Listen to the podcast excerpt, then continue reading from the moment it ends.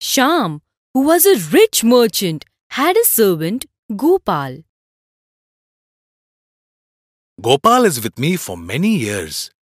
I am really lucky to get such a loyal, honest, and hardworking servant.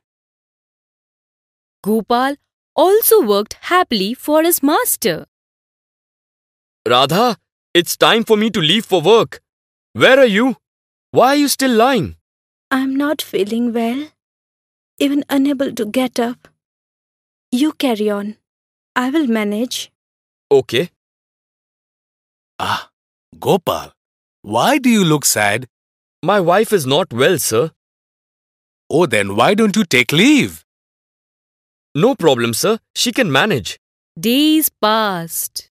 Oh, Radha, you are still not cured. We need 500 rupees for your treatment.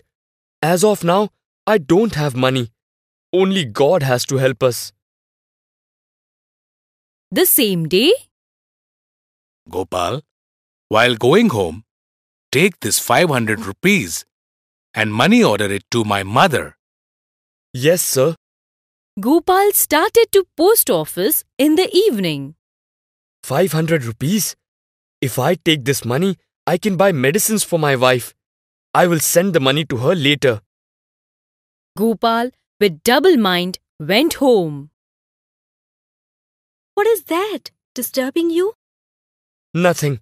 I have made arrangements for your treatment. How did you manage? That. uh, uh, I have arranged it. No, you better tell me the truth. That. uh, uh, listen, our master gave me this money to be sent to his mother. Oh my god, and that money? You have brought it here? Yes, It's wrong, dear. I don't want to be treated with this money. First thing in the morning, you go to the post office.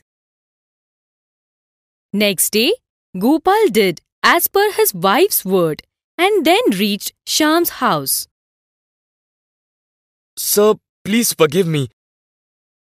I'm sorry. What are you saying? Gopal narrated everything. I am to be blamed for this. I should have helped him. I feel ashamed. Gopal, I am sorry. You take this money and treat your wife. And from this month, your salary is increased by 500 rupees. Thus, both realized their mistake and corrected themselves.